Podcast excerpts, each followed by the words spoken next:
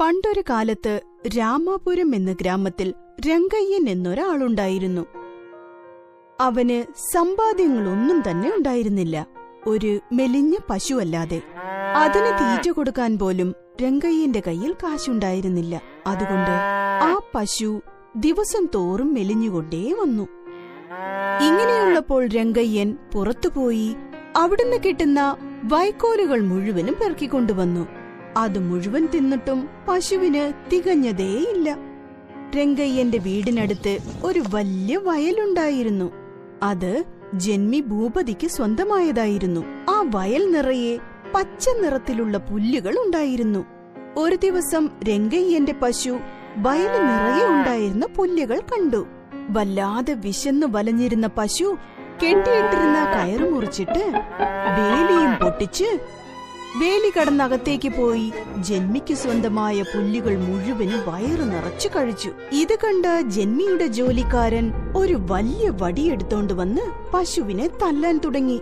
അതുകൊണ്ട് പരിക്കേറ്റ പശു പെട്ടെന്ന് തന്നെ ചത്തുപോയി. രംഗയ്യൻ ജന്മിയുടെ അടുത്തേക്ക് തനിക്ക് സംഭവിച്ച അന്യായത്തെക്കുറിച്ച് ചോദിക്കാനായി ചെന്നു.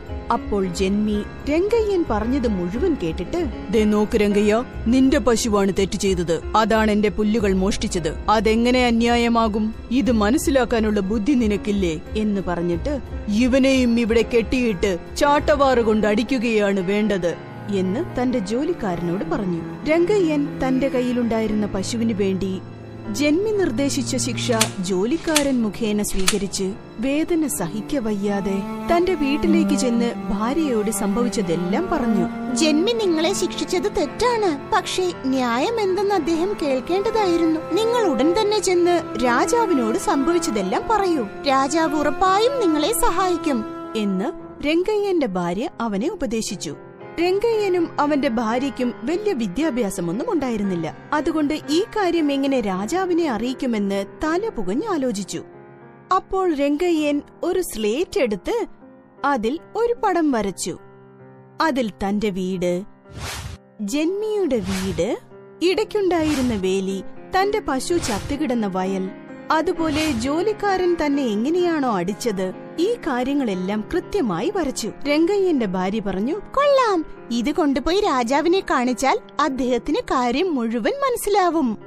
നിങ്ങളുടെ പ്രശ്നത്തിനും ഒരു ന്യായം കിട്ടും. നിങ്ങൾക്ക് യാത്രാ മധ്യേ കഴിക്കാൻ ഞാൻ ഭക്ഷണം ഉണ്ടാക്കി തരാം. ഉടൻ തന്നെ രാജ്യസഭയിലേക്ക് പുറപ്പെടൂ. എന്ന് ഉപദേശങ്ങൾ നൽകി പറഞ്ഞയച്ചു. രംഗയ്യൻ പുറത്തേക്ക് വന്ന് ഉച്ച സമയത്ത് ഒരു തോട്ടത്തിലൂടെ നടക്കുകയായിരുന്നു. അത് മഹാരാജാവ് ഉലാത്തുന്ന തോട്ടമായിരുന്നു. ആ തോട്ടത്തിൽ ഒരു മരത്തിനടിയിൽ ഒരാൾ വിശ്രമിക്കുന്നുണ്ടായിരുന്നു. അയാൾ മറ്റാരുമായിരുന്നില്ല. ആ രാജ്യത്തിന്റെ മഹാരാജാവായിരുന്നു. ആരും തിരിച്ചറിയാതിരിക്കാൻ വേഷം മാറി പ്രകൃതി സൗന്ദര്യം ആസ്വദിക്കാനായി തോട്ടത്തിലേക്ക് വന്നതായിരുന്നു. വേഷം മാറിയിരുന്നതുകൊണ്ട് രംഗയ്യന് രാജാവിനെ മനസ്സിലായില്ല. രംഗയ്യൻ അദ്ദേഹത്തോട് പറഞ്ഞു നമസ്കാരം മങ്ങുന്നേ എന്ന് ഭവ്യതയോടെ പറഞ്ഞു. രണ്ടുപേരും നമസ്കാരം പറഞ്ഞതിനു ശേഷം അല്ല നീ ആരാണ്? എങ്ങോട്ടാണ് യാത്ര പോയിക്കൊണ്ടിരിക്കുന്നത്? എന്തിനു വേണ്ടിയാണ് പോകുന്നത്? എന്ന് രാജാവ് ചോദിച്ചു. എനിക്ക് സംഭവിച്ച അന്യായത്തെക്കുറിച്ച് രാജാവിനോട് പറയാൻ വേണ്ടി പോവുകയാണ്. അതെല്ലാം ഞാൻ ഒരു സ്ലേറ്റിൽ കൃത്യമായി വരച്ചു വെച്ചിട്ടുണ്ട്. ഞാൻ സ്നേഹിച്ചു വളർത്തിയ എന്റെ പശുവിനെ അവർ തല്ലിക്കൊന്നു.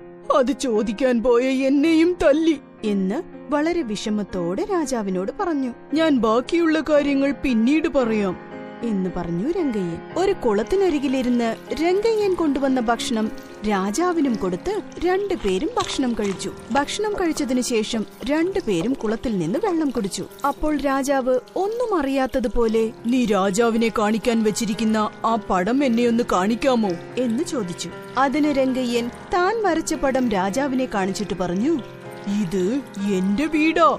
ദേ ഈ കാണുന്നില്ലേ? ഇതാണ് ജന്മിയുടെ വീട്. രണ്ട് വീടിനും ഇടയ്ക്ക് ഒരു വേലിയുണ്ട്.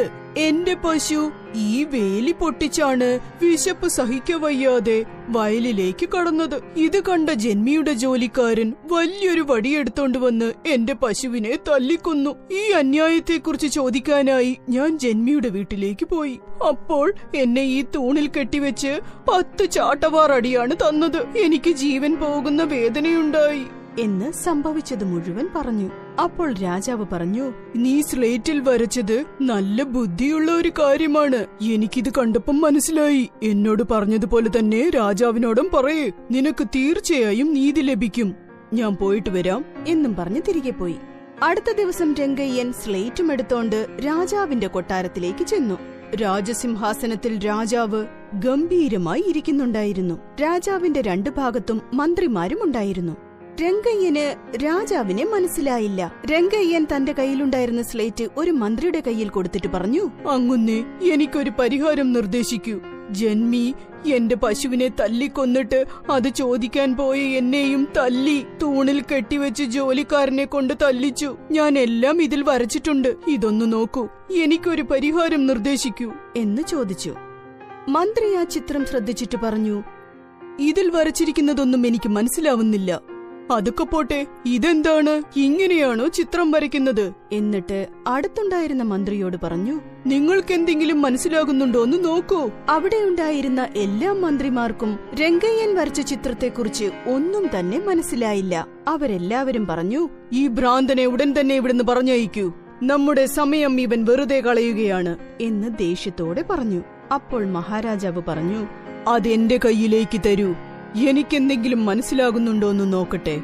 അപ്പോൾ ആ ചിത്രം മഹാരാജാവിന്റെ കയ്യിലേക്ക് കൊടുത്തു. അപ്പോൾ രാജാവ് രംഗയ്യനോട് പറഞ്ഞു രംഗയ്യ ഇതെന്താണെന്ന് എനിക്ക് മനസ്സിലാവുന്നുണ്ട്. നീ ഈ ചിത്രത്തിൽ എല്ലാം കൃത്യമായി വരച്ചിട്ടുണ്ട്. നിനക്കൊരു ഉപായം ഞാൻ പറയാം. അതിനുശേഷം ജന്മിയെയും അവന്റെ ജോലിക്കാരനെയും രാജ്യസഭയിലേക്ക് വിളിപ്പിച്ചു. അപ്പോൾ രാജാവ് പറഞ്ഞു ഒരു വായില്ലാത്ത ജീവൻ നിന്റെ വയലിലേക്ക് വന്ന് അല്പം പുല്ലു തിന്നതുകൊണ്ട് നീ അതിനെ തല്ലി കൊല്ലുകയാണ് ചെയ്തത്. അതുകൊണ്ട് ഞാൻ നിങ്ങൾക്ക് തക്ക ശിക്ഷ നൽകാൻ പോവുകയാണ്. അത് മാത്രമല്ല അത് ചോദിക്കാൻ നിന്റെ വീട്ടിലേക്ക് വന്ന രംഗയ്യനെ നീ തൂണിൽ കെട്ടിവെച്ച് അടിച്ചതും വളരെ വലിയ തെറ്റാണ്. അതിനു പകരമായി നീ രംഗയ്യന് നൂറ് സ്വർണ നാണയങ്ങൾ നൽകേണ്ടതാണ് എന്ന് പറഞ്ഞു. താൻ വരച്ചുകൊണ്ടുവന്ന ചിത്രം ഇവിടെയുള്ള മറ്റാർക്കും മനസ്സിലാകാത്തപ്പോൾ മഹാരാജാവിന് മാത്രം എങ്ങനെ മനസ്സിലായെന്ന് രംഗയ്യൻ ആലോചിച്ചു. അപ്പോൾ രാജാവ് രംഗയ്യനോട് പറഞ്ഞു ഇന്നു മുതൽ എന്റെ കൊട്ടാരത്തിലെ തോട്ടത്തിൽ നീ തോട്ടക്കാരനായി ജോലി ചെയ്തു. അതിനുള്ള ശമ്പളം ഞാൻ നിനക്ക് തരാം. അത് കേട്ടപ്പോൾ രംഗയ്യന് ഒരുപാട് സന്തോഷം തോന്നി. തനിക്ക് നീതി ലഭിച്ചെന്നും കരുതി. ഇതിനൊക്കെ കാരണം തന്റെ ഭാര്യയാണ്. അവളോട് നന്ദി പറയാനായി പുറപ്പെട്ടു.